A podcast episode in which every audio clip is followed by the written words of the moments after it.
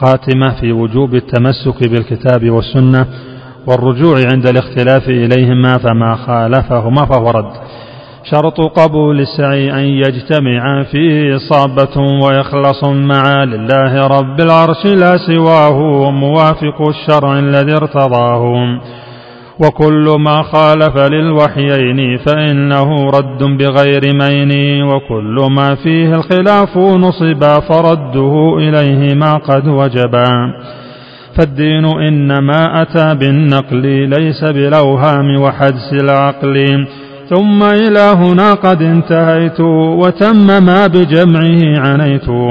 سميته بسلم الوصول إلى سما مباحث الأصول والحمد لله على انتهائي كما حمدت الله في ابتدائي أسأله مغفرة الذنوب جميعها والستر للعيوب.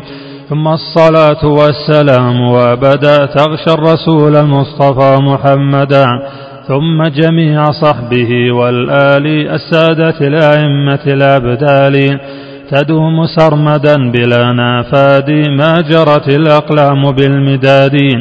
ثم الدعاء وصية القراء جميعهم من غير ما استثناء.